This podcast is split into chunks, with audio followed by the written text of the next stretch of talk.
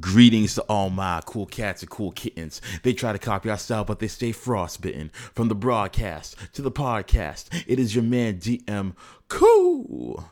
And this is Cool Radio. What we doing? You can catch me on your TV, even on the radio. Pop up at our blog spot, and on my way go. We invading airwaves. We're everywhere, everything airwaves. Hold up, why them haters mad? Ain't no stopping us, ain't no topping us. They be watching us, we so prosperous. Ain't no stopping us, ain't no topping us. They be watching us, we so prosperous. Oh, you didn't know? Your ass better call somebody! Yes, y'all. Yes, y'all. Back again, back again for another edition of Cool Radio. It is your man DM Cool, and we got a live one for you guys today. So, a lot has happened in the last two weeks, actually, and I couldn't help but feel remiss if I didn't talk about the following things that we are going to discuss on this week's episode of Cool Radio. So, there's a lot to dive into. Let's let's just keep it 100 on that. So I want to talk about this reporter who goes by the name of L'Oreal, sounding like a bootleg version of that European shampoo. Basically, was the woman who called Michael B. Jordan corny during a press junket for Creed 3. So we're going to talk about that for the Mic Check segment of the day. We're also going to be talking about the new Chris Rock special called Selective Outrage. So we're going to talk a little bit about that. We're also going to talk about NBA superstar Ja Morant getting suspended for showing off his gun on an IG live video while being at a strip club, amongst a myriad of other things that he's done over the last couple of weeks. So we'll get into that. Uh, we also got to get into this NBA quote unquote analyst who goes by the name of Kendrick Perkins, and I'm saying that for all my non-basketball fans who are listening right now, who basically said that this one, uh, you know what? I'll I'll give you details on that as we get to the show or to the topic rather. Um, and then also Wanksta of the week, it's coming back this week, and it's coming back with a vengeance, and I have a lot to say about that, and I just have a lot to say about today's episode in general because of the people that it pertains to. Okay, like basically the second half of this show basically could categorize or could qualify rather for Wanksta of the Week. Like literally, I was going back and forth between which one of these four stories or topics, if you will, should be considered for Wanksta of the Week. And I decided to put most of them in just for trip talk purposes, but the one that I chose, I think, is the right one to choose because it just speaks to a larger problem within our society. So I'm gonna get to that. But before I get to all of that, you already know how I do at the beginning of every episode. I got some stuff to get off of my chest. So, on that note, it is time to let that ish breathe. Let this bitch breathe. So, to kick things off with Let That Ish Breathe and to kick things off with the show, I figure let's do a movie review. We haven't done a movie review since Black Panther Wakanda Forever, which was back in November, actually. Uh, full disclosure, y'all know I'm a Marvel head. I still haven't seen Ant Man the Wasp Quantumania, and I don't know if it's because of the bad reviews I've been hearing for it or just because I haven't made the time to go see it. I mainly want to see it because of Jonathan Majors, because I think he's a phenomenal actor, and I love the fact that he's now starting to get a lot of attention, and I'm here for it. Love me some Jonathan Majors. Which then brings us to our movie review for this episode, which is the review for Creed 3. All right, Creed 3, starring and directed by Michael B. Jordan. It's his directorial debut for this film. And boy, oh boy, do I have a lot to say about this film. So let me get, uh, give you all just a brief synopsis of what the film's about without any spoilers. And that's another thing as well. This is a non spoiler review. I repeat, a non spoiler review of Creed 3. So if you haven't seen it, don't worry. I'm not going to, you know, mention any major plot points or anything like that. I'll just mention some general stuff that doesn't ruin the film for you. So you'll get your film viewing experience. Anyways, let me get into it. So, brief synopsis of the film is that the Creed character Adonis Creed, uh, he is now retired. Actually, he's now retired, and basically what happens is he has his own boxing promotion, uh, kind of like Floyd Mayweather, basically in that sense, and he is basically helping out younger talent, you know, rise in the ranks of the WBC, and while he's doing that, he comes across this one person who he knows from his past, which is the character that is played by Jonathan Majors. His character's name is Damien, or Diamond Dame, basically, who actually used to be an amateur boxer when he was young. But what ended up happening is that he got sent to prison for a gun charge, and he was in prison for 18 years, basically. And so now he's out. He reaches out to Adonis, and basically, Adonis feels a sense of guilt, so to speak. I won't explain why, but he feels a sense of guilt. So he decides that he wants to help him out. But then he realizes that Dame is not the person that he used to be. He obviously changed while he was inside. And now he sees Creed as an enemy of his. And this is where their conflict kind of comes into play. But I'm skipping out so many important details because I don't want to spoil it for any of you guys. So there you go. Anyways, that is that is a brief synopsis of the film. Also, he does all this while trying to balance out family and commitments related to family. He has his wife, who is now, as opposed to being a record uh, um, uh, recording artist, he, she's now a record producer. She she writes songs for other artists, and then he has a daughter. I don't know the age of the of the daughter. I'm gonna say maybe around six, seven years old, give or take. But his daughter, unfortunately, is is uh, hearing impaired, and therefore they communicate with one another through, through uh, sign language. And this was something that was hinted at in the second film, so it's not like this came out of nowhere. It, it comes with the progression of the plot. So, anyways, that's just a brief synopsis of the film. Now, let me get into the pros of the film. So, first pro of the film that that sticks out to me right off the bat is the cinematography and the choreography of the fight scenes. Easily the biggest highlight of the film. So it almost brought me back to the first film uh, when you had Creed in, in all those different combat scenes. And I felt like a little bit of that was missing in the second film, but not only did they bring it back in the third film, but they brought it in the best way possible. I think out of all three Creed films, this one takes the cake when it comes to the fight choreography and the cinematography around the choreography. So you have moments in this in this film where you see somebody like Adonis fighting, or you may see somebody like um, uh, a Dame fighting as well. And for any anime heads who are listening right now, it reminds me of when you have a fighter and whether you're watching Dragon Ball Z or you're watching Naruto, for example, you always know that whenever somebody's fighting, in the middle of it, there's like this moment of exposition where the character, the protagonist, whomever, is thinking to themselves, "Oh, he's gonna come at me from the right, so I gotta sweep it on the left. Oh, he he likes to use this technique a lot, so I gotta fi- figure out a way to counter it." They do that in this film not in that exact way, but like you see certain shots when they pan towards, you know, um, uh, Creed's eyes, or they do like a side profile of him, for example. He's analyzing, he's analyzing. So I love the fact that they implemented that, and then you know they implemented the hits and and the amount of damage that the hits take and what have you. So I really appreciate that just from as an anime fan, but just also as a fan of great fight choreography and as well as the, uh, as well as the cinematography that goes into it. There were there weren't too many cuts. You know, the cuts that they did put in there were very well warranted, and they used like a lot of wide angles and, and like a lot of one shot takes as well. So I really appreciated that because that's what they did very well in the first film. But I thought that they really improved on it in this film as well. So kudos to them on that. And also kind of going back to the anime thing, there was this one part, or not one part, but um, I think there are people who are saying how Michael B. Jordan was in an interview, and he was saying that there was one particular scene or moments where he does a punch that's very reminiscent of a scene in Dragon Ball Z, for example.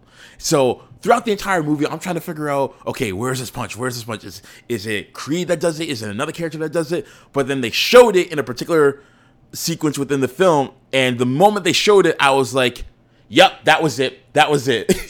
like it's it's like that um that meme with Leonardo DiCaprio when he's pointing at the TV. That that's basically the moment you're gonna have if you're familiar with Dragon Ball Z and you see the punchline I'm referring to. You're gonna be like, "Ah, that's it. That that was it right there." So, anyways, I really like this uh, the cinematography. That's easily the best aspect of this film, in my opinion. But also, going into the uh, the fight choreography, I thought they did a really good job with the storytelling within the ring. Because for anyone who watches any any kind of combat sport, whether it's MMA, whether it's K1, uh, whether it's boxing, hell, even if it's professional wrestling, if anything, especially if it's professional wrestling, you know that a story is being told in the ring. Not just a story that the fight promoters use to hype up the fight and what have you, but when you're actually in the ring and you see the fighters going at it, they're telling a story on that squared canvas. And that's exactly what they did in this film. But I would say that in the, the the final fight, the final fight scene, they did a really good job of of accentuating that story by using certain elements. And again, I don't want to get into specifics because I don't want to ruin that experience for you if you haven't if you haven't seen the film yet. But I will say that when you do see it and when you do see that final part or that final fight scene and that particular sequence, you're gonna know exactly what I'm referring to, and it kind of brings the entire story back full circle, which I really appreciate, just from an attention to detail standpoint. I really like it. So again, that the fight choreography was a one. So I thought, you know, Michael B. Jordan as a director did a really good job of telling um, the the choreographers and then and the directors of cinematography to be like, hey, this is what I want. I, I want to execute it like this.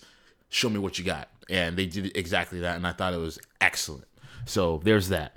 Um, also, I really like the character development uh, in in the film as it pertains to the core characters, which is Adonis Creed, which is uh, also his wife, and then also even his daughter to a certain extent. Because again, we only saw the daughter uh, briefly in the second film as an infant, basically.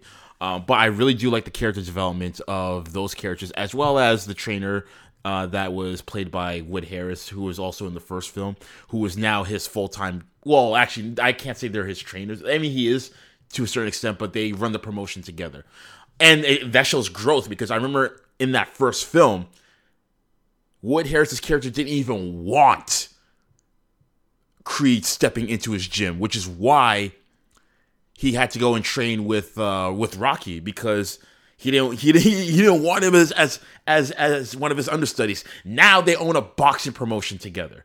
You know, so again, it shows the growth. It shows the continuity.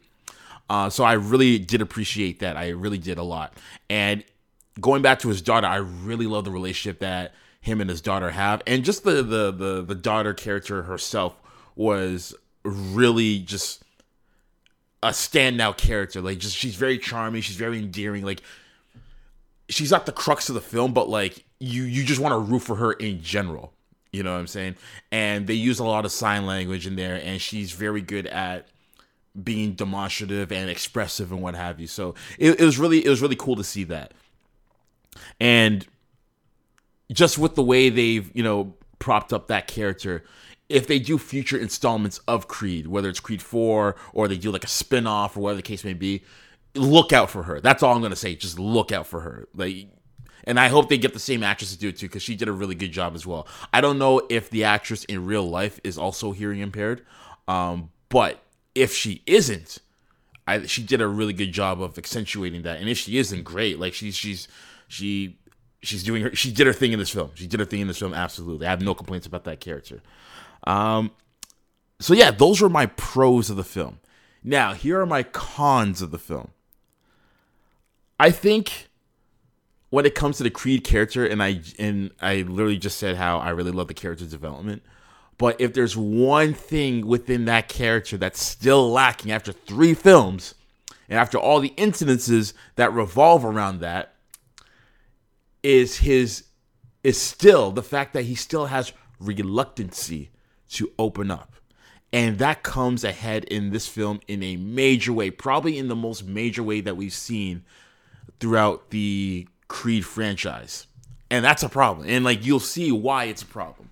So I just figured that, you know, with all the growth and maturity that he's had as a person and throughout his career, you would think that the character would still would would, would have less issue with opening up and and saying what's on his mind and, communicating that effectively.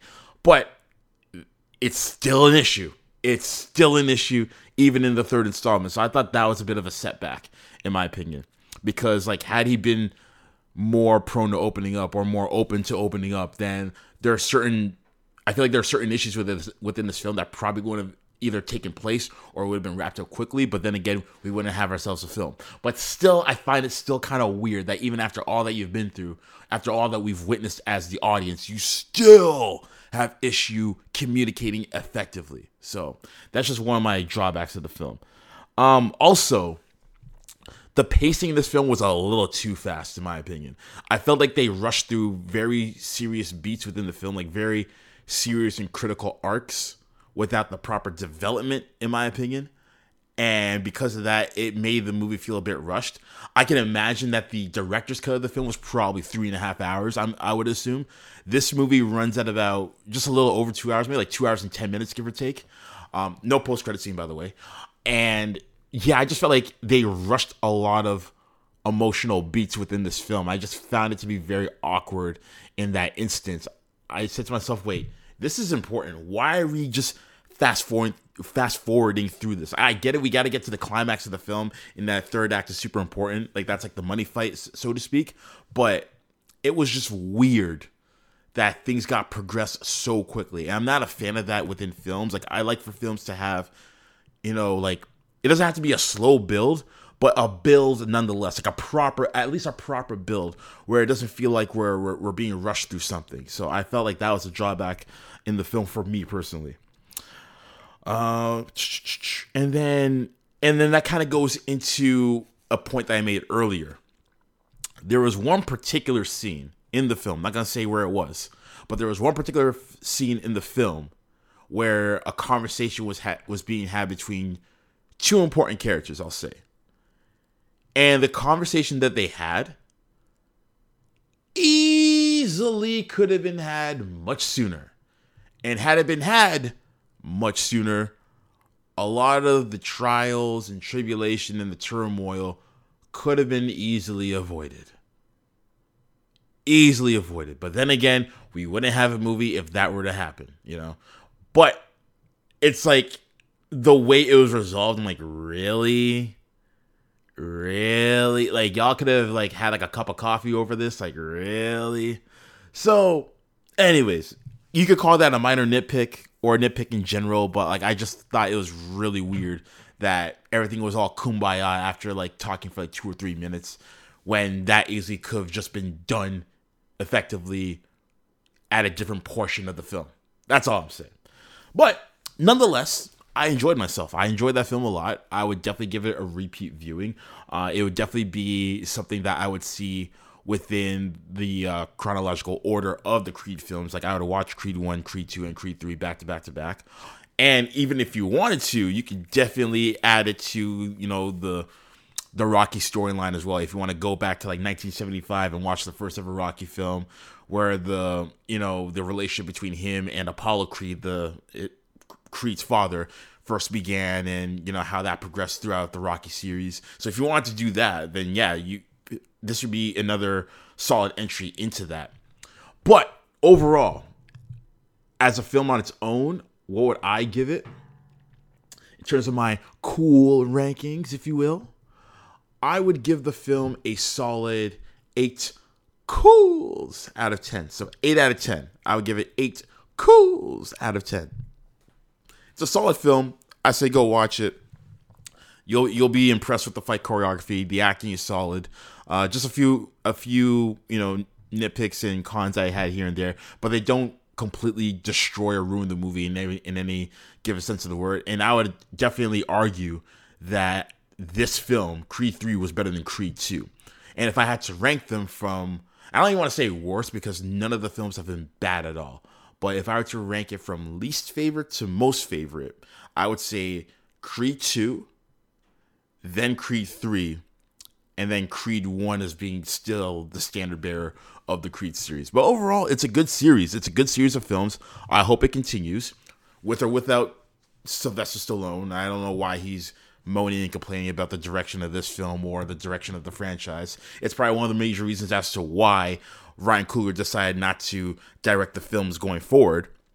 Uh, but it, I would be curious to know if or whenever the next Creed movie comes out, whether it's Creed 4 or a Creed spinoff, I'd be curious to know if Ryan Coogler was willing to step back in that director's role to have full hands-on, uh, full hands-on, just a full hands-on experience with with the franchise, the one that he basically resurrected in a sense, right? I would definitely be curious to see if he would do that or if he just wants to stay in the shadows as like an executive producer basically because that's what he's been been doing throughout the entire franchise. But anyways it's a good film. I say go see it. It's solid. Replay value. It's off the, it's off the charts um, as far as far as the fight choreography is concerned and i think you'll enjoy it if you're a fan of boxing if you're a fan of combat sports or if you're just a fan of a good dramatic tale with boxing in the background as well.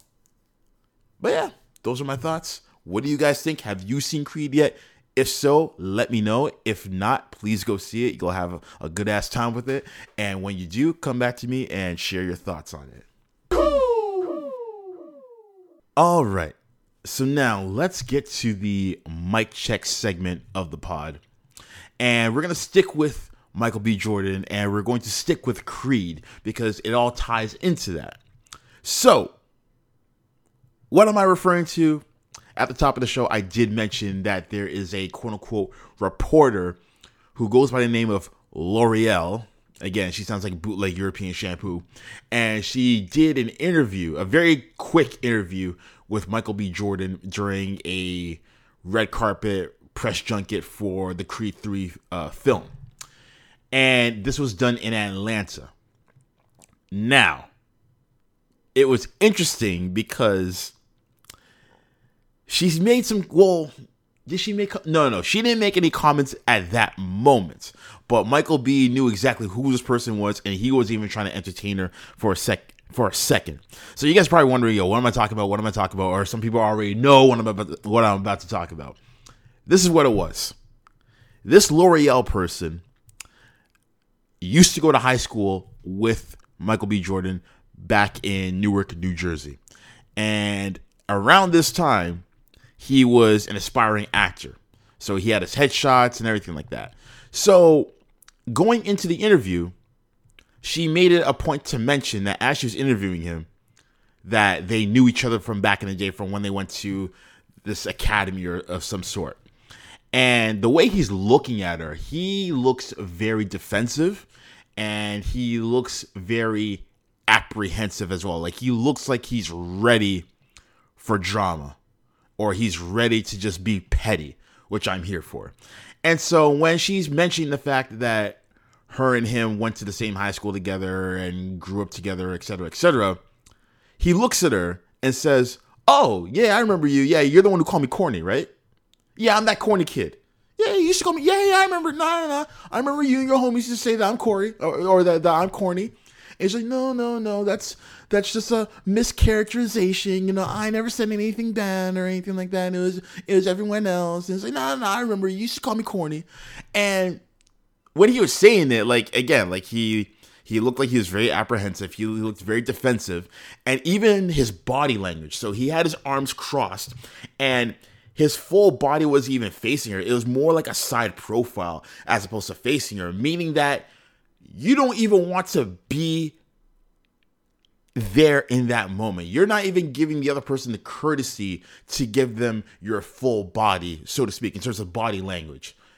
But you're just turned to the side. And I'm not mad at him for that. I'm not mad at him at all for that. I just want to explain to you guys how disinterested and how agitated that Jordan was in that moment. The fact that he had to talk to this, this bum bitch who made fun of him for for being in that you know artsy community and, and wanted to express himself in that way as opposed to being a stereotypical nigga.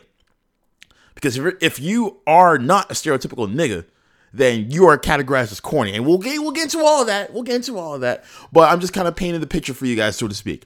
So basically they had their little standoff if you will. And then during the interview he would try and bring other people into the interview. Like at one point in time jonathan majors was walking past him and he grabbed uh, majors and like they're all yucking, yucking it up and everything like that joking joking whatever and she tried to get into the conversation and it was awkward to say the least. Like her trying to be like, oh yeah, oh my gosh, yeah, you guys are, are out here doing it big. Oh my god, like like she sound she basically sounded like a groupie. She sounded like a groupie, right? Lo and behold, Jonathan Majors, from what I hear, is another black actor who has been called corny or is being currently being called corny right now because he's allegedly dating a white woman. But again, we'll get into all that stuff later on. Um, but yeah, he tried to bring him into the interview and he basically like pieced out after maybe like 15 20 seconds whatever and then shortly afterwards uh jordan had somebody you know come to his arm and kind of guide him to the next interview that he had to do and i'm guessing it was probably one of his publicists or pr people or whatever the case may be and so when that happened this l'oreal bitch had the audacity to say the following and i quote well, congratulations, Michael B, on the new movie. Well, this this part I'm paraphrasing, Mike. She's like, well, Michael B, congrats on the new movie and everything and all your recent success. And then this is what she says, and I quote, "You're not corny anymore." I'm sorry. Wasn't she the one who at the beginning of the interview said, "Oh, that wasn't me. That was a mischaracterization"? So how do you go from I didn't say that that that's a mischaracterization to you're not corny anymore? So did you call him corny back in the day or did you not call him corny back in the day?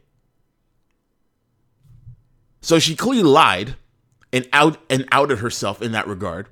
And what's funny is that the internet and you know me guys, I have a love-hate relationship with the internet. But when it came to the internet, they basically dug up her dirt and unearthed some comments that she made about two years ago when she was on a podcast. And by the way, we will get to the host of the podcast later on, if you know what I mean. Anyways, on that podcast where she was a guest, a guest host or a guest star on, or whatever you want to call it, she basically said how yes, how they went to high school together and everything like that, and they would all call him corny because of the fact that they lived in the hood. New, I guess Newark, New Jersey is a hood. Um, and basically they made fun of him because of the fact that he would, you know, show off his his headshots and what have you, and tell people that he wants to be an actor and a model, and that's what he's like aspiring to be. But they would make, but they would make fun of him because of that. And this goes back into the larger issue that, that I've mentioned before with regards to black people being ousted by members of their own community for not adhering to their stereotypes, for not being hypersexual, for not being hyperviolent, for not being hyper aggressive. He wasn't out here selling drugs. He wasn't out here rapping about selling drugs. He wasn't a top five recruit in the country for basketball. He was just a regular guy, regular black guy who had an affinity for the arts, in this case being um, acting, and he wanted to pursue that passion. But they all called him corny because, you know, how dare you, as a black man, or as a young black man growing in America, have ambition? How dare, like, you expect, you would expect, you know, super conservative white people to say some shit like that, or hell, even, or even some liberal white people. You never know, right?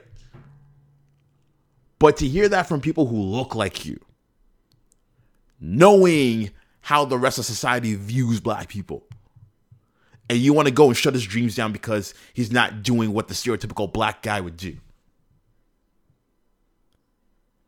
And it's one thing if you're to excoriate him for that in high school, but you're still doing that past 2020.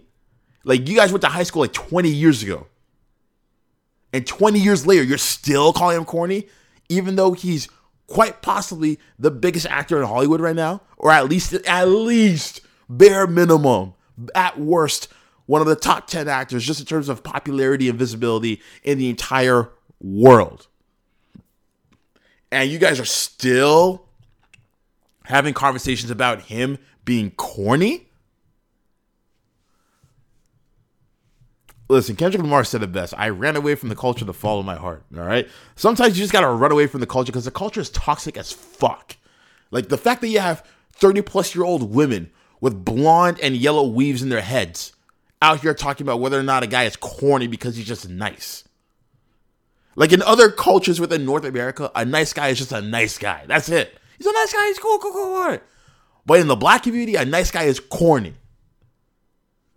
And in Canada, at the very least, I can only speak for Canada. I can't speak for anywhere, anywhere else.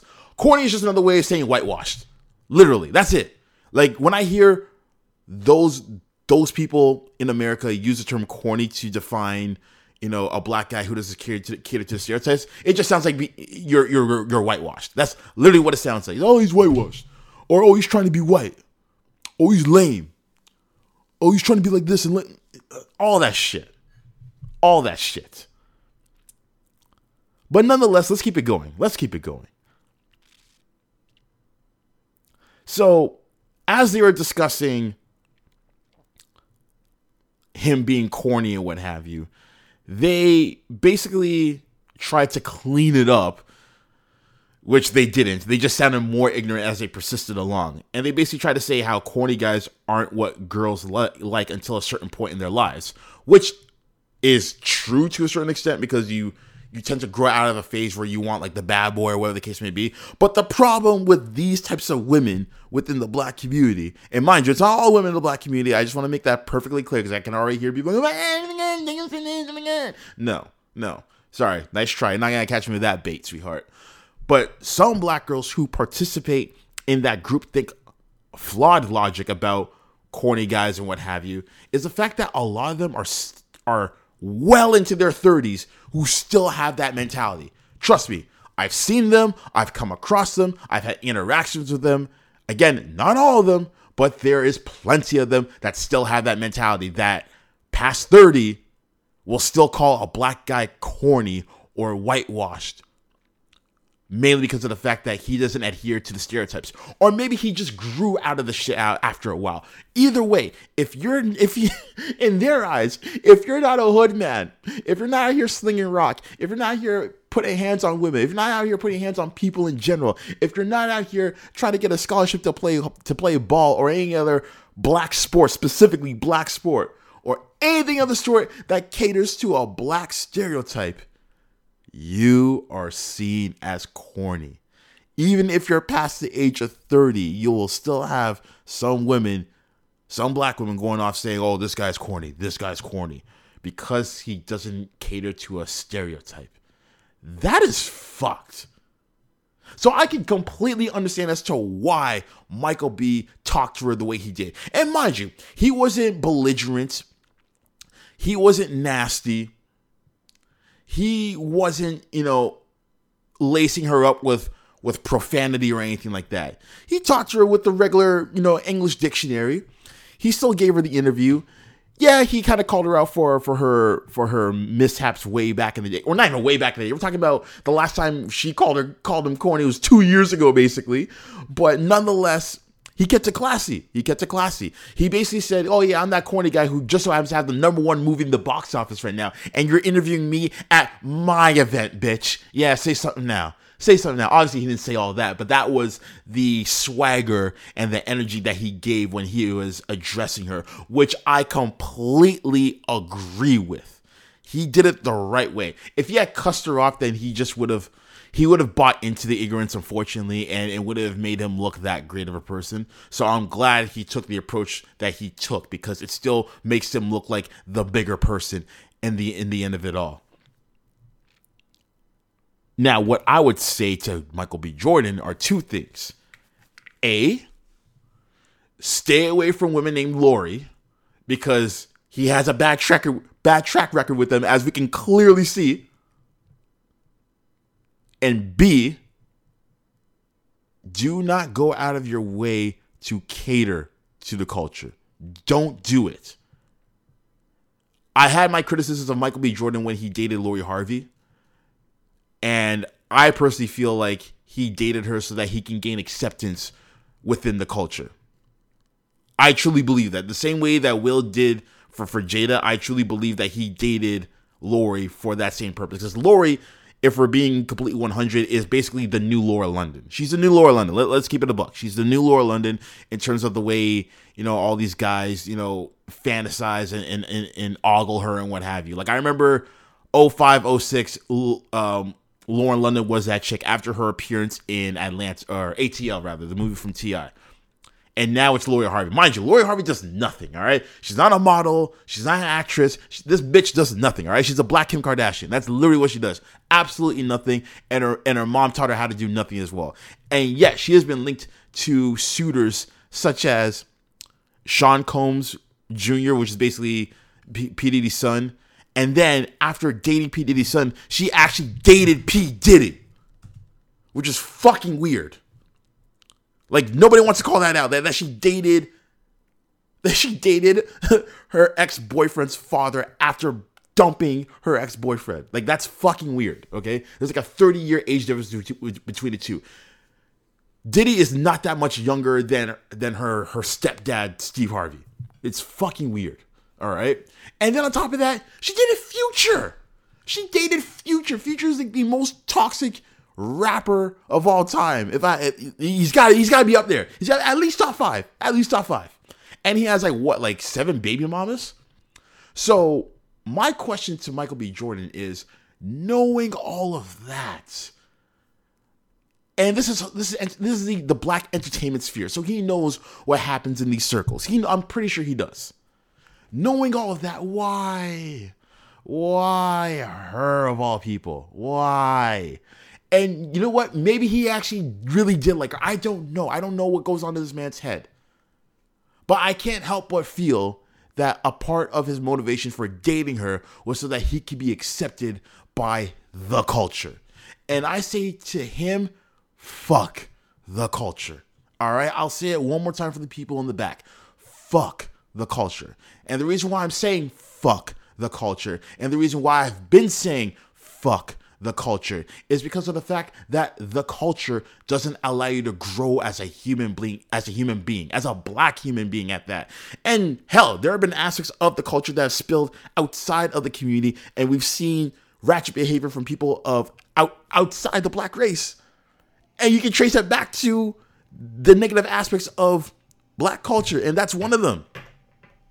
So i say to him why indulge yourself in that? Like you're 30 something years old, you're one of the biggest actors in Hollywood. You're on a you're on a wave right now. You don't need that disrupting your flow, your your feng shui of, of good energy. You don't need that. You're better than that.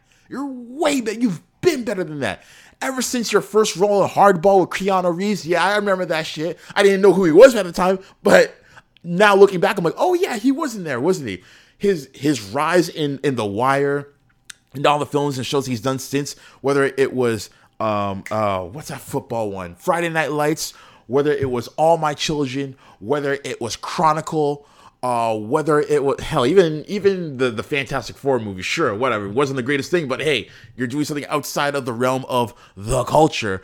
Um, whether it was that dating movie that he was in with Zac Efron, like he's been he's been golden even before he became the it guy. It's only now, however, that you know a lot of the a lot of these women who are advocates of the culture are now paying attention to him ever since the first Creed movie because then he got all swollen D's whatever and then by Black Black Panther it was a wrap basically. So I say to him and I say to anyone else who is having that conundrum, listen, fuck the culture. And when you say fuck the culture, you will be so much better in that regard. You know why? Because you can breathe easy. You can breathe easy knowing that you're not going to have some sort of anxiety attack trying to figure out whether or not you fit in the culture. And I quoted Kendrick Lamar earlier in the pod, and I'll say it again from Kendrick Lamar. I ran away from the culture to follow my heart. And that's exactly what Michael B and other people like him, whether they're celebrities or not, need to do. Follow your heart, follow your own personal interests. And if they don't align with the stereotypes of the culture, then fuck the culture. The culture can kick rocks and get splinters in the process for all I fucking care. Because all the culture is, is nothing but advocating for for stereotypes that make us less than what we are and it's it's to impress people who don't give a shit about us and i'm not talking about white people or whatever the case may be. It, it, it's it's it's trying to impress other black people who don't even have their own shit together, but they'll go ahead and judge you because you don't know how to rap a certain lyric or because of the fact that you don't bow down to the next bad bitch out here that's talking about fuck niggas and fuck niggas this and everything in between. Fuck the culture. You don't need it in your life. The culture will fuck you. The negative aspects of the culture, I should say, will bring you down. That's all it is. It's, it's, it's, a, it's a crab in the bucket mentality. It's all about showing off for people who don't give a shit about you. So I say to Michael B. Jordan once again, and to other people who, who fit that bill, don't even sweat the culture. The culture isn't for you. And, and, and if anything, you're you are better than the culture. Straight up. Straight up. Now, this is not me saying to you to go full heel Uncle Ruckus and, and just be like, oh, fuck black people. No, no, no, no. We're not doing that. I'm saying when it comes to the culture, I'm talking about the negative aspects of the culture, the negative stereotypes of the culture that define the culture. Get all that out of your system and dismiss it. You don't need it. it, it it'll be nothing more than a burden and a hindrance in your life if you subscribe to it and cling on to it for some form of validation. It's fool's gold at this point. And I hope that going forward, Michael B. Jordan and others alike learn that as well. But hey, maybe I'm just bitter. Maybe I'm just jaded. But the question is do you agree? Do you disagree? Are you a black person listening to this right now who feels as though they've been ostracized by the culture and feels like they can't be themselves because of the culture?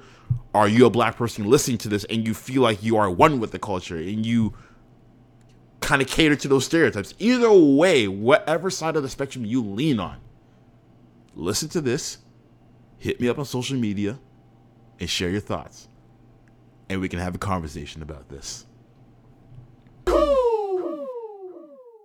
All right, let's get into trip talk. Okay, so three of the hot topics that took over music and pop culture, and let's get to it.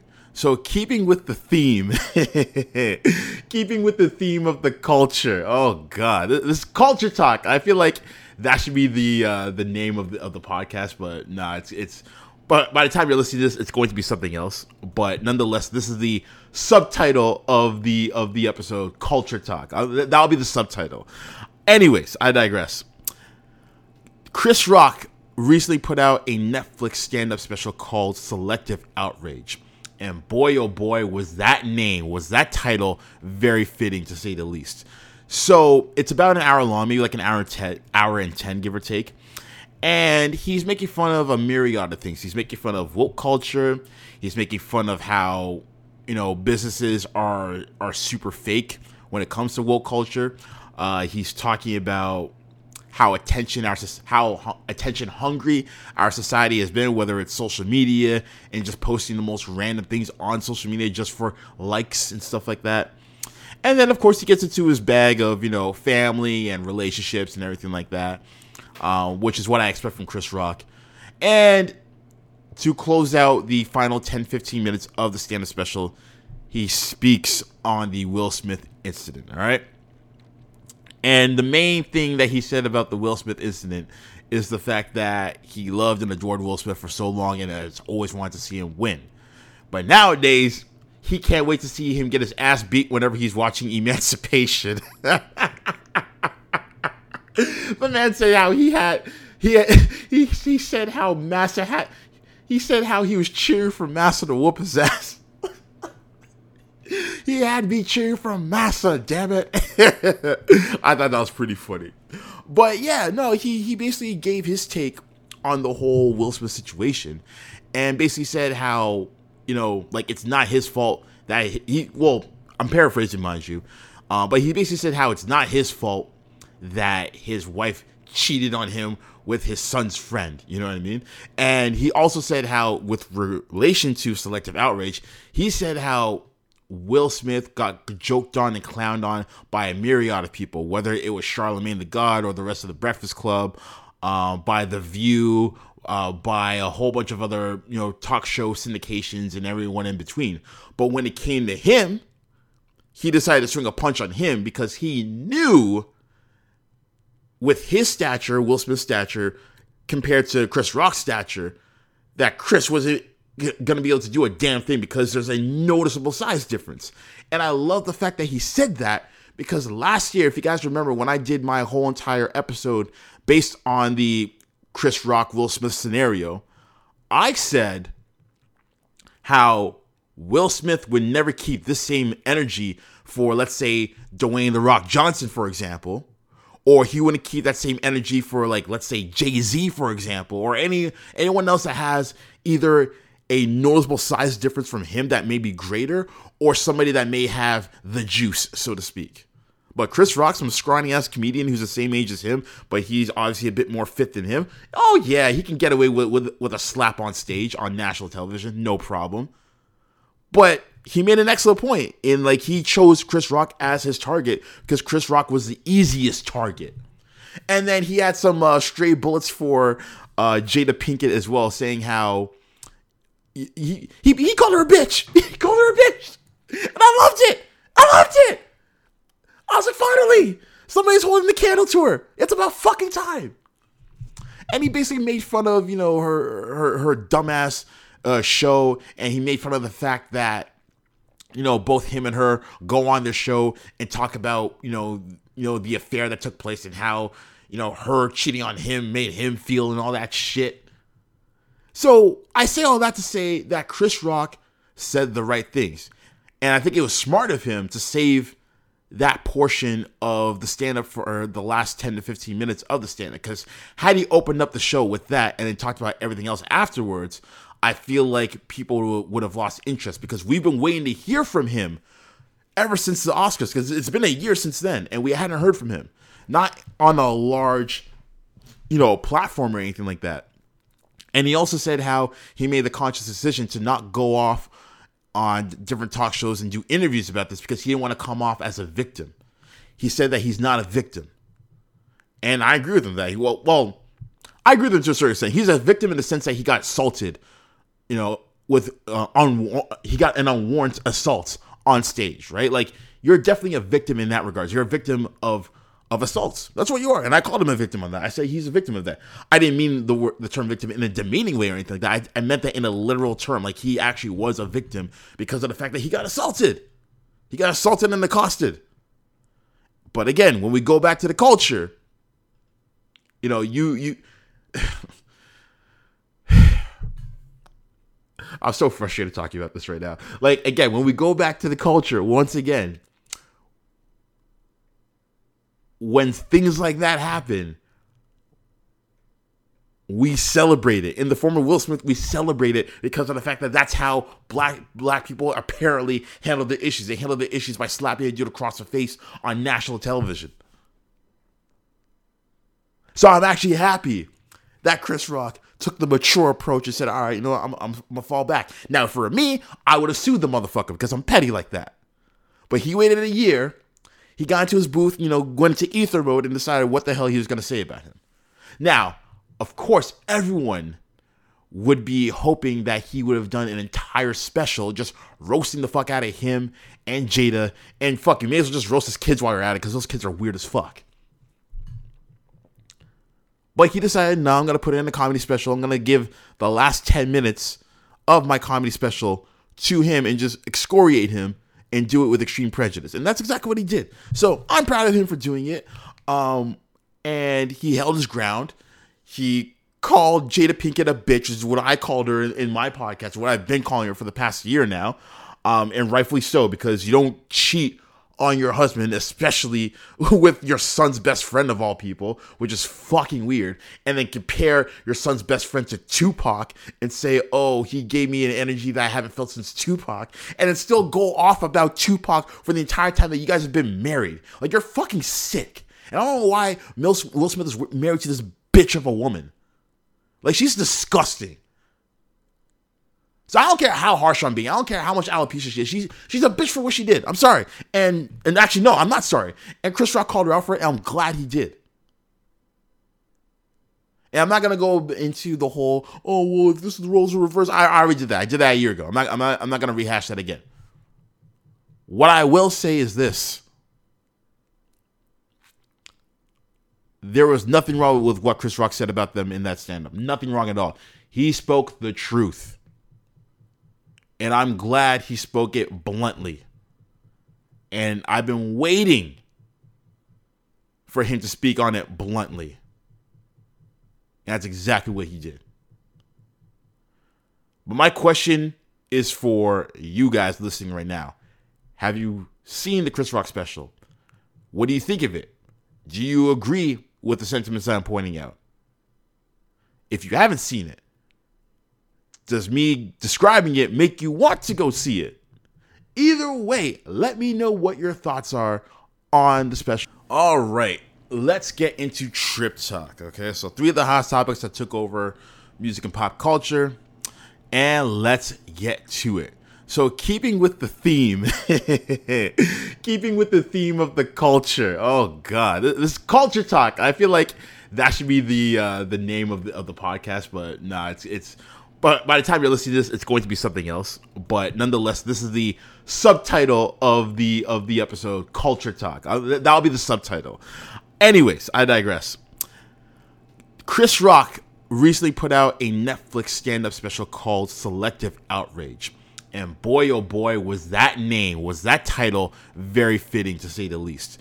So it's about an hour long, maybe like an hour and ten, hour and ten, give or take. And he's making fun of a myriad of things. He's making fun of woke culture. He's making fun of how you know businesses are are super fake when it comes to woke culture.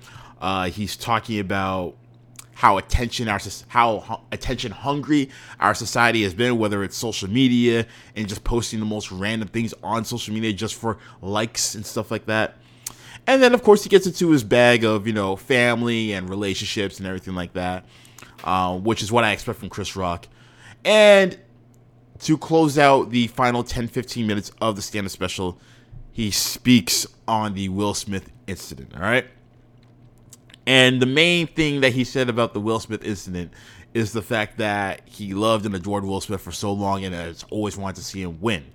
But nowadays, he can't wait to see him get his ass beat whenever he's watching Emancipation.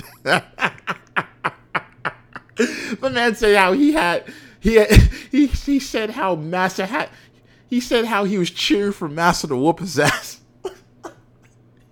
he had me cheering for Massa, damn it. I thought that was pretty funny.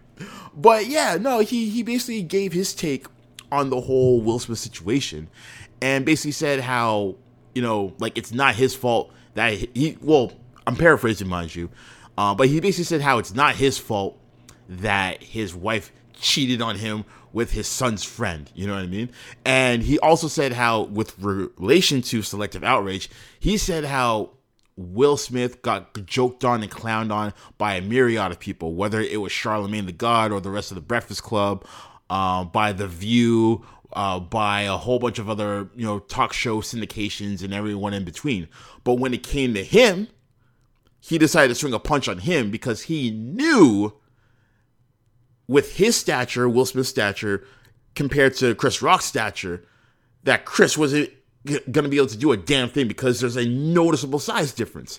And I love the fact that he said that because last year, if you guys remember, when I did my whole entire episode based on the Chris Rock Will Smith scenario, I said how Will Smith would never keep this same energy for, let's say, Dwayne The Rock Johnson, for example.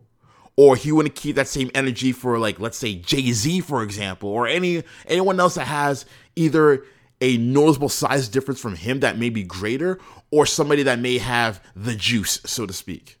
But Chris Rock's some scrawny ass comedian who's the same age as him, but he's obviously a bit more fit than him. Oh yeah, he can get away with with, with a slap on stage on national television, no problem.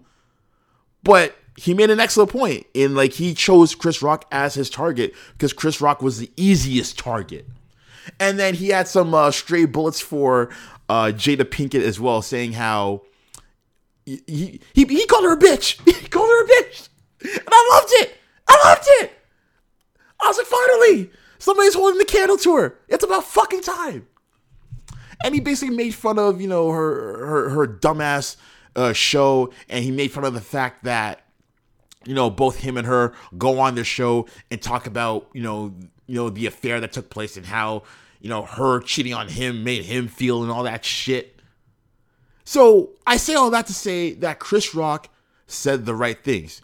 And I think it was smart of him to save that portion of the stand up for the last 10 to 15 minutes of the stand up. Because had he opened up the show with that and then talked about everything else afterwards, I feel like people would have lost interest because we've been waiting to hear from him ever since the Oscars because it's been a year since then and we hadn't heard from him. Not on a large, you know, platform or anything like that. And he also said how he made the conscious decision to not go off on different talk shows and do interviews about this because he didn't want to come off as a victim. He said that he's not a victim. And I agree with him that he, well, well, I agree with him to a certain extent. He's a victim in the sense that he got assaulted, you know, with uh, un, he got an unwarranted assault on stage, right? Like you're definitely a victim in that regards. You're a victim of of assaults. That's what you are. And I called him a victim of that. I say he's a victim of that. I didn't mean the word, the term victim in a demeaning way or anything like that. I, I meant that in a literal term. Like he actually was a victim because of the fact that he got assaulted. He got assaulted and accosted. But again, when we go back to the culture, you know, you you I'm so frustrated talking about this right now. Like again, when we go back to the culture, once again, when things like that happen, we celebrate it. In the form of Will Smith, we celebrate it because of the fact that that's how black black people apparently handle the issues. They handle the issues by slapping a dude across the face on national television. So I'm actually happy that Chris Rock took the mature approach and said, "All right, you know? I'm, I'm, I'm gonna fall back." Now, for me, I would have sued the motherfucker because I'm petty like that. But he waited a year he got into his booth, you know, went into ether mode and decided what the hell he was to say about him. Now, of course, everyone would be hoping that he would have done an entire special just roasting the fuck out of him and Jada and fuck, you may as well just roast his kids while you're at it because those kids are weird as fuck. But he decided, no, I'm going to put it in a comedy special. I'm going to give the last 10 minutes of my comedy special to him and just excoriate him and do it with extreme prejudice. And that's exactly what he did. So I'm proud of him for doing it. Um, and he held his ground. He called Jada Pinkett a bitch, which is what I called her in, in my podcast, what I've been calling her for the past year now. Um, and rightfully so, because you don't cheat on your husband, especially with your son's best friend of all people, which is fucking weird, and then compare your son's best friend to Tupac and say, oh, he gave me an energy that I haven't felt since Tupac, and then still go off about Tupac for the entire time that you guys have been married. Like, you're fucking sick. And I don't know why Will Smith is married to this bitch of a woman. Like, she's disgusting. So I don't care how harsh I'm being. I don't care how much alopecia she is. She's she's a bitch for what she did. I'm sorry. And and actually no, I'm not sorry. And Chris Rock called her out for it, and I'm glad he did. And I'm not gonna go into the whole, oh well, if this is the roles are reversed. I, I already did that. I did that a year ago. I'm not I'm not I'm not gonna rehash that again. What I will say is this. There was nothing wrong with what Chris Rock said about them in that stand-up. Nothing wrong at all. He spoke the truth and I'm glad he spoke it bluntly. And I've been waiting for him to speak on it bluntly. And that's exactly what he did. But my question is for you guys listening right now. Have you seen the Chris Rock special? What do you think of it? Do you agree with the sentiments I'm pointing out? If you haven't seen it, does me describing it make you want to go see it? Either way, let me know what your thoughts are on the special and let's talk about it. Now, continuing on with the culture talk, we got to talk about NBA superstar Ja Morant, all right? So, Ja Morant has been getting into a lot of controversy lately, but his latest string of controversy comes in the wake of him flashing off of firearms at a strip club on an IG Live video.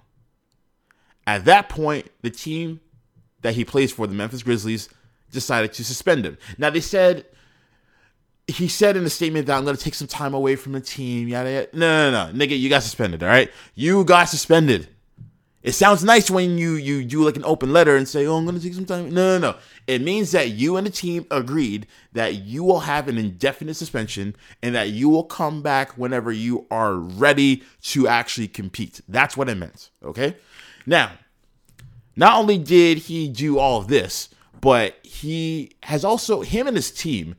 And when I mean team, I'm talking about the basketball team. I'm talking about the fact that they've been doing a lot of trash talk and they haven't accomplished anything as far as winning an NBA championship or going to a conference final or anything like that. They're they're a fun team to watch. They're fun. They're exciting to watch. There- there's a lot of exuberance and everything like that. But they act as if that they've won five championships in a row, and they haven't done anything to earn their braggadocious demeanor. I don't mind players having fun and getting into the game and everything like that. It's cool. But when you're talking trash to other teams that have actually done it, like the Golden State Warriors, for example, who've done it four times within the last, what, six years? Or, no, eight years. They've done it four times in the last eight years. And you're and you're talking trash to them of all people? Nah, it's not gonna fly right with, with, with anyone. You have to at least win one championship in order to start talking trash. Like I didn't even see the Raptors talk trash after their championship season. But some teams, some organizations, and some cultures within those organizations are built differently. And to me, they come across as that youthful AAU team who just does a bunch of fancy dribbling tricks and just shoots from half court so that they can impress everyone on the gram. That's what the Memphis Grizzlies are. They're an AAU team. So, anyways, as I'm continuing along, he he and a member of his entourage, so not his teammates, but his entourage, the people outside of the team, they basically were were alleged to have pointed a gun at the team bus of the Indiana Pacers after a heated game between the two teams. And then on top of that, not only did he do that, but he allegedly punched a 17 year old recently over what I have no idea. And because of all these stories that have come out, including the latest one with him, you know, flashing off the gun and everything, his endorsement deal with Powerade has now fallen through. And this is a new endorsement deal that he recently just got. And last time I checked, Powerade didn't really have any any spokespeople recently. Like Gatorade will have like, you know, Paul George or whomever, for example. But Powerade, as far as I know, they haven't had any reputable uh repu- re- reputable spokespeople who are in the who are like the front faces of their of their club team. So Ja Morant was was bound to be the first one in however many years, and he managed to fuck that up. And he just launched a signature sneaker with Nike as well. Now I haven't heard any news from Nike, but we saw what happened with the last guy that basically you know ran amok with the words and comments that he made, cough cough Kyrie, and they dropped him as a signature athlete. You don't think that Nike's going to do the same thing towards him? And at least in this instance, one could argue that Ja's instance was worse because now we're talking about potential gun violence. And not just potential gun violence, we're talking about violence in general. Because you were allegedly caught flashing a gun at your at an opposing team bus you allegedly struck a 17 year old. So, in other words, you struck a minor. And not even allegedly, but you unequivocally brandished a gun on an IG live video. We all saw the video. And again, this goes back to culture talk. This is what the culture will have you doing. Remember way back in the day during the, the Chappelle show when Dave Chappelle said, when keeping it real goes wrong. This is one of those moments. I remember a stand up that Chris Rock did years ago. Years ago. I, like maybe 2008, maybe it was a bit further back than that. But he made fun of the fact that some black people like to keep it real, keep it real, which usually means just keep it ignorant. That's exactly what, what Ja Morant is doing right now. Dude, you're 23 years old. You are one of the fastest rising superstars in the NBA right now. You're probably the most entertaining superstar in the league right now to watch play because of the amount of dunks that you're yamming on people and stuff like that. And yet, and yet, You are finding a way to fuck up your own career by trying to act gangster, by trying to act hood, by trying to act hard, by trying to act like you're one with the culture. This is what I'm talking about. The culture will get you in fucked up situations just so you could you, you can impress a bunch of people who don't give a fuck about you. All these, you know, hang arounders and, and, and people in your circle who are from your ends, your hood, whatever the case may be, they don't give a shit about you. They they're literally watching you make an ass out of yourself, and you're being and they're being entertained by that. You are only good to them for for the amount of money that you can provide for them, and when you can't, they will leave you. We've seen the story before in music, in sports, and in other avenues as well. And this is yet another case of that. So I don't know why he feels like it's it's important for him to cater to the culture in this manner, but it's fucking stupid. And, and, you're a multi-million dollar athlete. You you are your your 200 million dollar contract kicks in next season, which means that you are going to get paid anywhere between 40 to 45 million dollars per year. And that's just your NBA contract. We haven't even factored into your endorsement deal with Nike uh, to, to, to be a signature athlete. And we didn't even kick in the Powerade deal, which now unfortunately has fallen through because you decided to act like a jackass. Again, said it before, I'll say it again. Fuck the culture. Straight up. And if you need further, pr- I mean, I don't know how much more proof you need in order to see how flawed the culture is, but look no further than this example right here. But again, maybe I'm wrong. Maybe I'm the hater in all of this. Either way, what do you think about Ja's situation? You already know what to do. Hit me up on my socials, add me in. Let's talk about this. And final topic on Trip Talk, kind of sticking with the basketball theme here. We got to talk about this jackass named Kendrick Perkins, okay? And again, this was another Wanksta of the Week worthy topic. But, you know, I need content to fill in my my airwaves. So, this guy, you know, sticking with the culture, keeping it real dumb. This guy who was a previous player and is now a quote unquote analyst, and I use that term very loosely because a lot of retired basketball players sound like jackasses nowadays, but that's neither here nor there. This guy is trying to say that the current reigning and defending back to back regular season MVP of the NBA, Nikola Jokic, a player of Serbian descent, is only getting consideration for his third MVP year. Sorry, for his third MVP award in a row. Mind you, he hasn't won it, but he's look, he's looking like the front runner to do so yet again. But the only reason why he's getting it is because he's white, and that eighty percent of the voters who vote for MVP are white.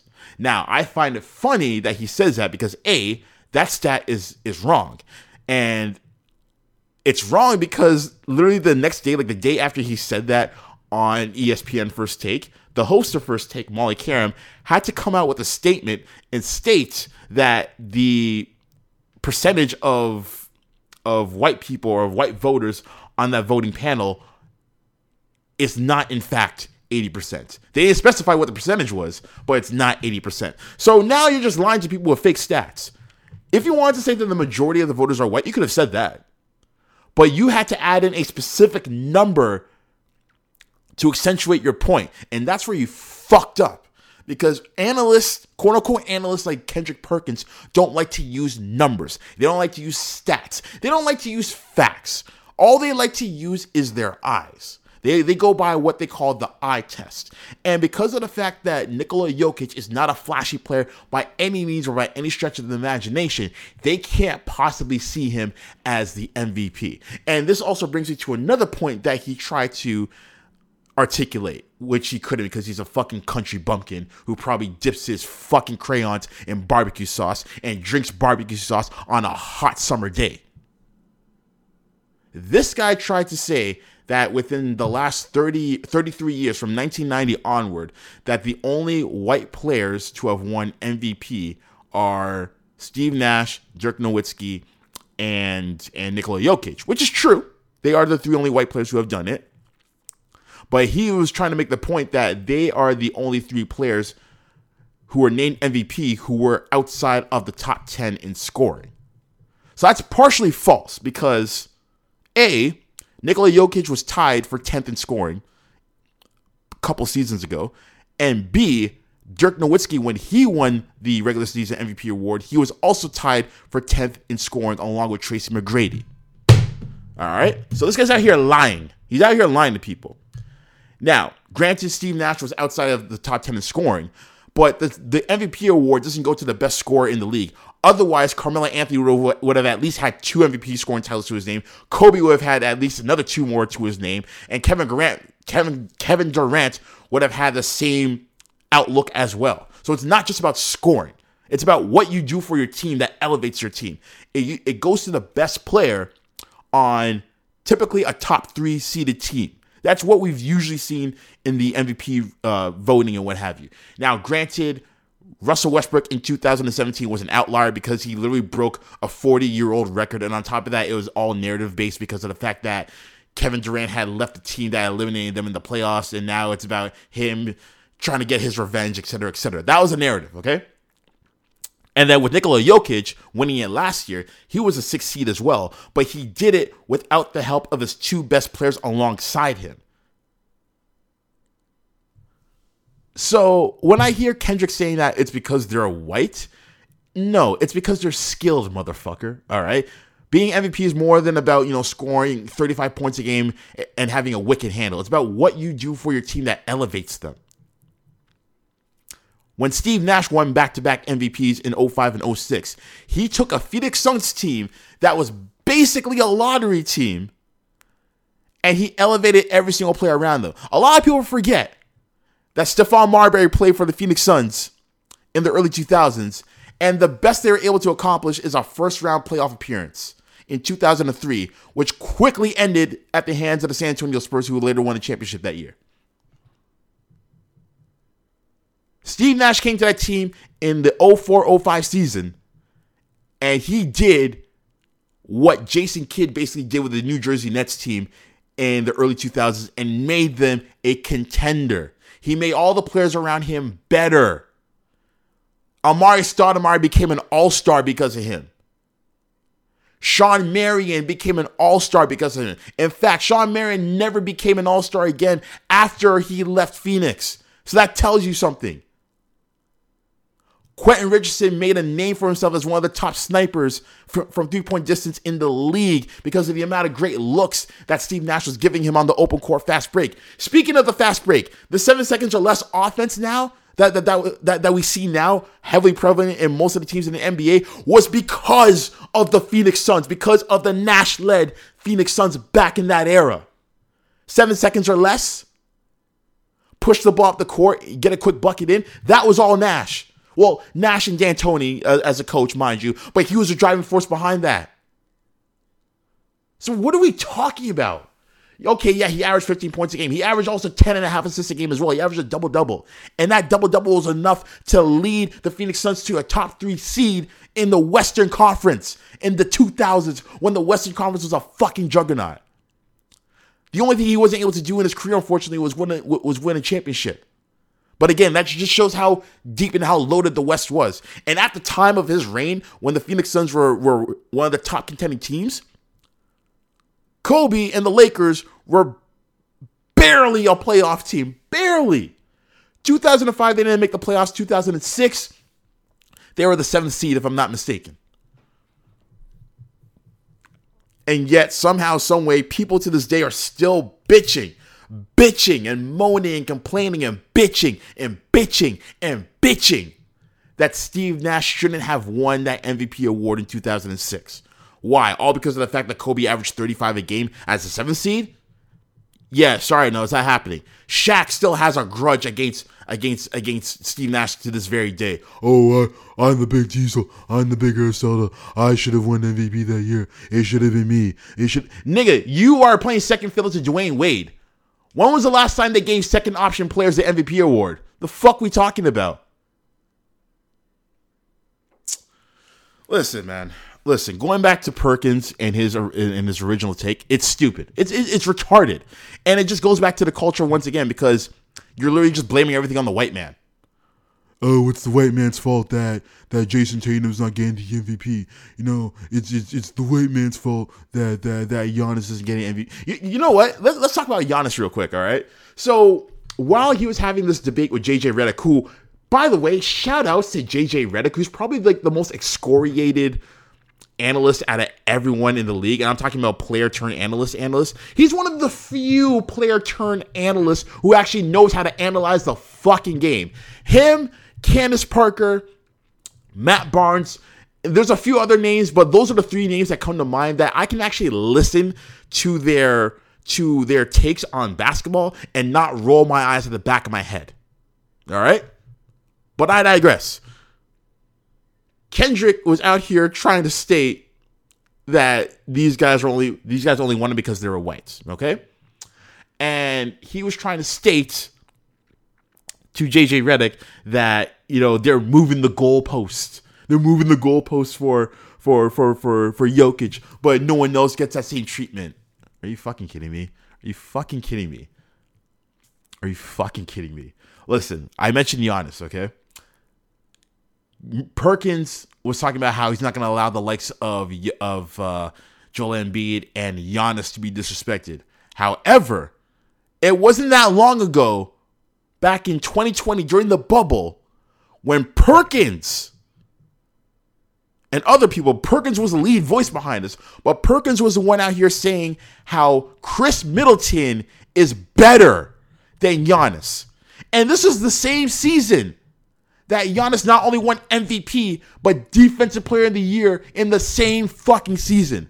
The first player since Hakeem Olajuwon to, to complete that, and only the third player in NBA history to accomplish that, next to Hakeem and next to Michael Jordan. And you're now you're out here three years later talking about I will not allow Giannis to be nigga. Shut the fuck up.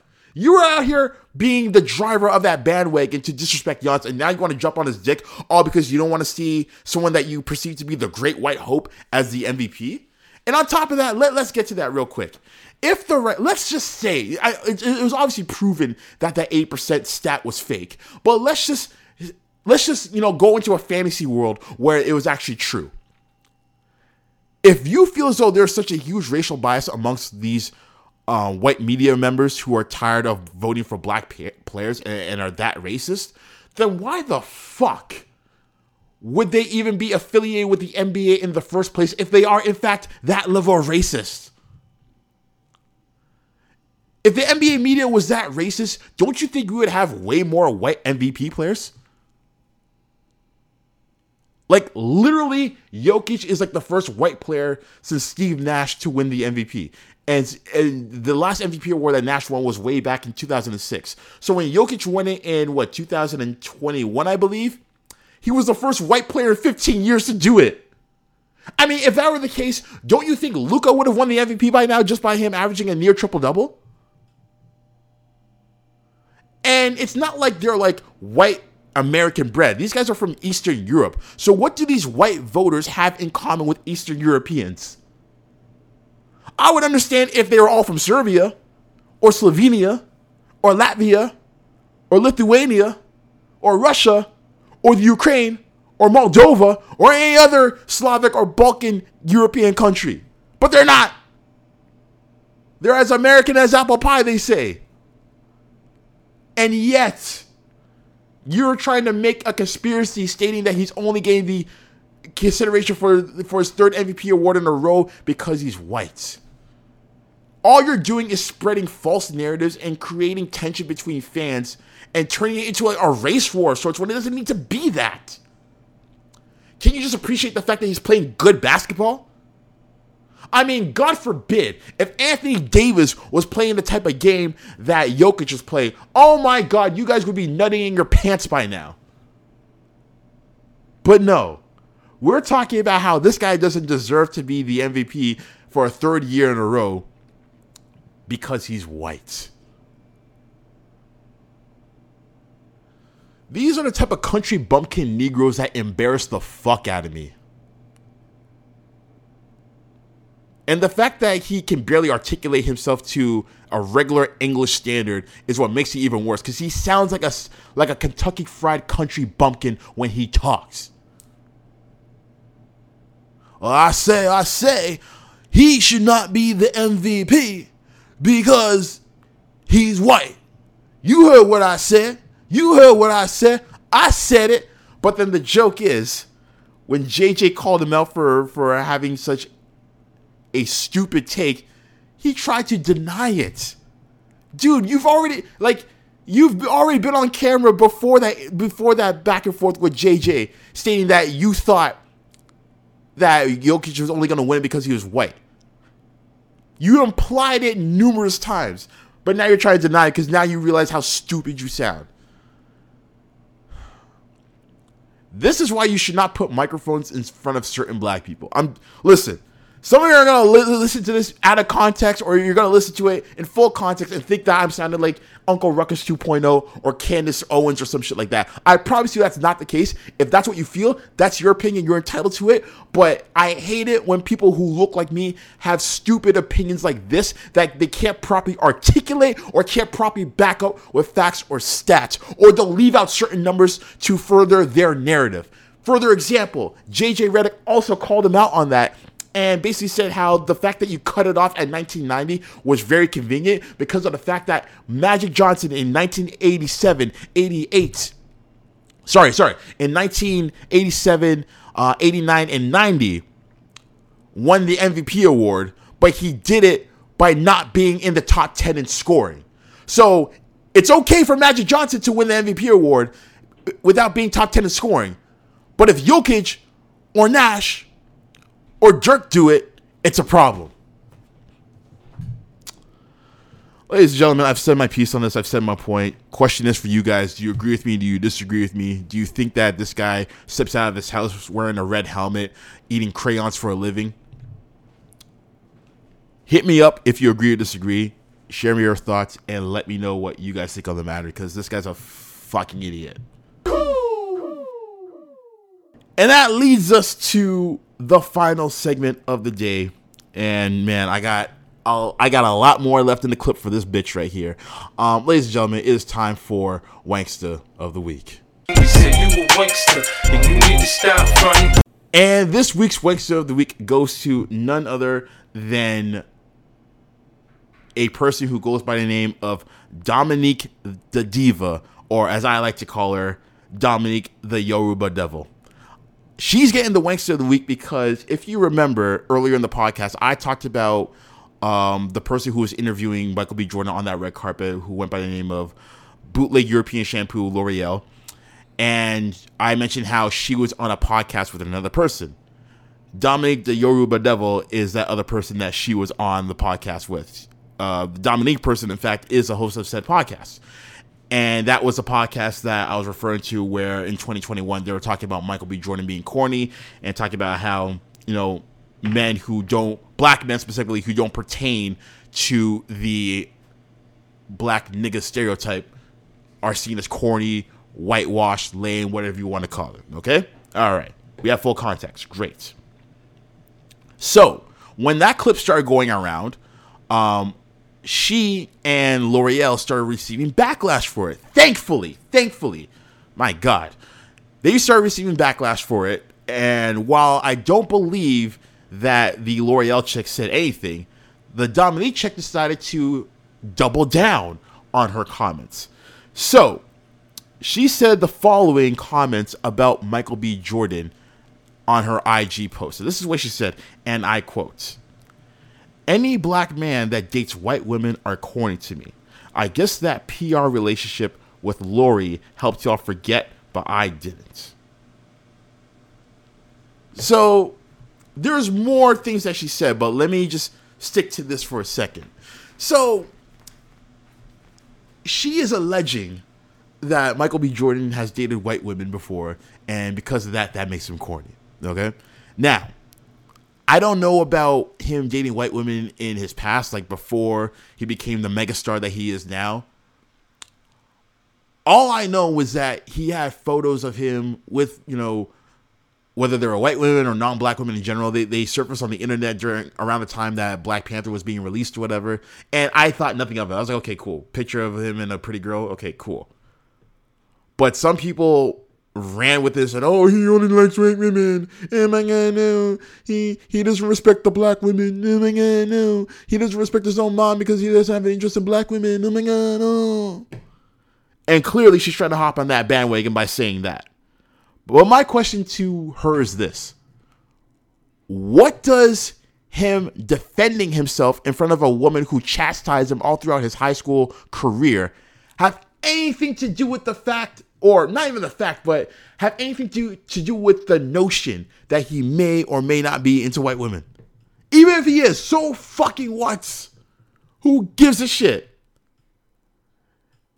And it wouldn't make sense for him to be into black women anyway if all if all he's ever experienced for black women is negative comments like him being quote unquote corny, all because of the fact that he's not a gangster. Of course he would date outside of, outside his race pool if all he ever got from black women is, oh, you're corny. Oh, you're whitewashed. Oh, you look like you date white girls. Oh, you seem like you date white girls. Of course he's gonna date outside his pool. Of course. Because all y'all guys do is chastise the fuck out of him. Again, none of that is confirmed as far as him dating white women, but if he did, I wouldn't blame him. If you can't get love from your own people, then why are you to seek it out from them any further? The only thing she said that I agree with to a certain extent is him dating Lori Harvey as a way of trying to get, you know, the the rub or the nudge or the, the, the rub or the nudge from the black community. Be like, hey guys, look at me, I'm down, I'm down, I'm down. You know, accept me into the culture. Because I did mention that earlier in the pod. That's the only thing I, I partially agree with, but the way she's framing it is where I disagree with because she's trying to make the smear campaign about him not liking black women at all. I think he does. I think he likes everyone. I think I genuinely believe that Michael B. Jordan is attracted to all women. I genuinely believe that. But she's trying to make it sound like that's not the case, which is just unequivocally false. And not only that, but the way, the way she's going off about this, it, it it it screams out two things. It screams out a false sense of entitlement, which I've seen from some black women as it pertains to black men who date outside the race, whether it's on a large scale like Hollywood celebrities or it's just just very basic, average, everyday stuff. Which then leads to my next point, which is the fact that whenever a black woman does do that, and again, let me reiterate, not all black women do this, not all, not all, only some, some, but a very vocal some, if I may say so myself. But whenever women, whenever some black women allege to that, it also leads into very strong incel behavior. The fact that you're trying to take ownership over somebody's preferences, the fact that you're trying to dictate to them who they should like and why they should like you is very incelly. It's very incelly. Very incelly. But of course, you can't use that term on a woman because you know women don't. There are some women out there who, they're you know it, it's impossible for a woman to have, to have you know incel vibes, right? But no, no, no. When you're out here dictating who a man should be dating and and get mad at them for them not dating you, that sounds like an incel. I'm just saying. So let's continue on with this quote. All right, let's let's continue on with this. So she continues on to say, and I quote, Nick Cannon coined to he got mad women, babies, and money. I thought we were all doing our Ciara player Ciara prayer for a nice corny Russell Wilson to save us from these toxic niggas. No? Okay. I don't know what Nick Cannon has to do with any of this.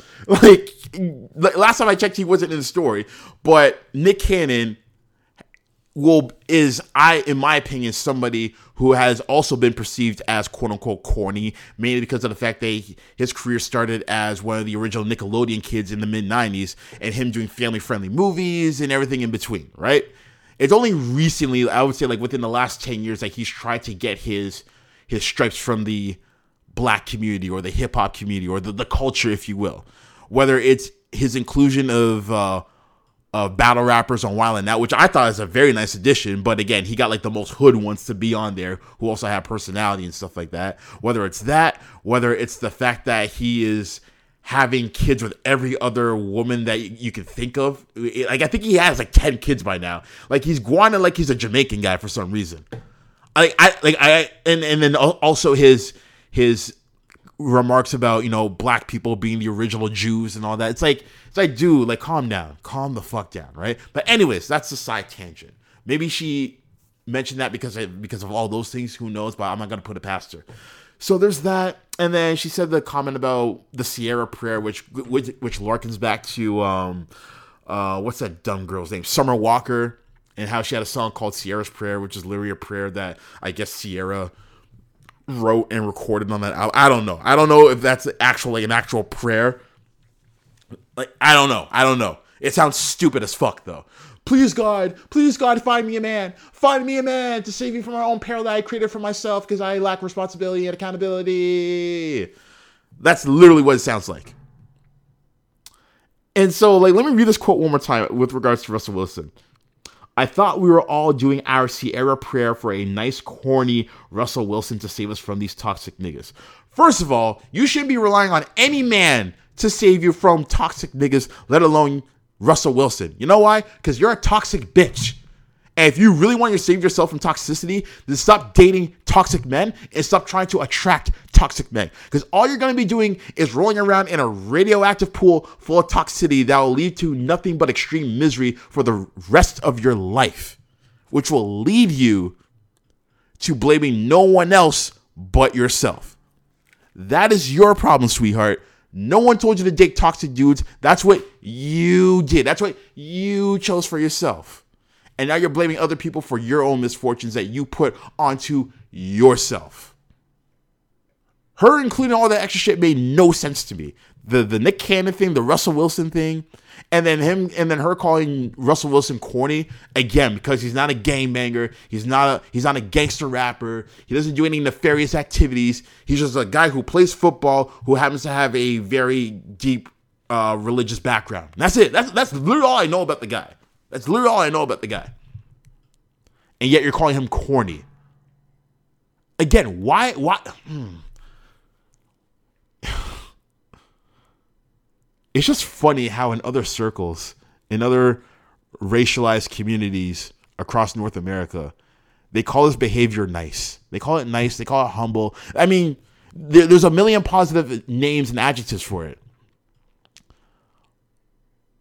But either it's one of two things. Either it's just like it's recognized and it's like, okay, cool, he's a nice guy. Or it's celebrated. It's like, oh my gosh, he's such a nice guy. You want to see this person win. But in the black community within North America, at the very least, I don't know about how it is in the Caribbean or, or in the African continent or any other diaspora in the world, but at least in North America, it's called being corny, it's called being lame, it's called being whitewashed. And that is a behavior and attitude that needs to change. And quite frankly, I'm sick and tired of talking about it. So hopefully, I never have to. Well, okay, no, that's wishful thinking. I know I'm gonna cro- come across a story like this again. I just hope that it's not on the front page news of you know pop culture and what have you. But until then, Dominic the Yoruba Devil is getting this wanksta with extreme prejudice. And that about does it for another edition of Cool Radio, my friends. Uh, thank you for tuning in. It's a good thing that I'm ending it off right now because my headphones just died. so I can't hear my own voice going through the speakers, but it's all good. Uh, I'm still recording, which is good. That's an important thing. But, anyways, um, yeah, let's keep this energy going, man. I'm, I'm, I'm really loving the feedback that I've been getting from the pods as of late, uh, especially from the one that I did about two weeks ago. So let's keep that energy going. Let's keep that momentum going. It's still Cool 10. We're celebrating the Cool 10, the, the, the 10 year anniversary of Cool Radio. You already know what, what. Um, yeah, hit me up on all my social media platforms, whether it's uh, Twitter, whether it's Instagram, hit me up at DM underscore cool or cool for thought. So cool, the number four, and then thought, all one word. Um, also, you can catch this podcast on multiple platforms, including Spotify, Google Play, and uh, what's it, uh, SoundCloud as well. And as you already know, Cool Radio is a division of Cool Click Media and Entertainment, reminding you each and every day that we are out here creating our own legacies. Keep it gravy and wavy. We are out of here. Peace.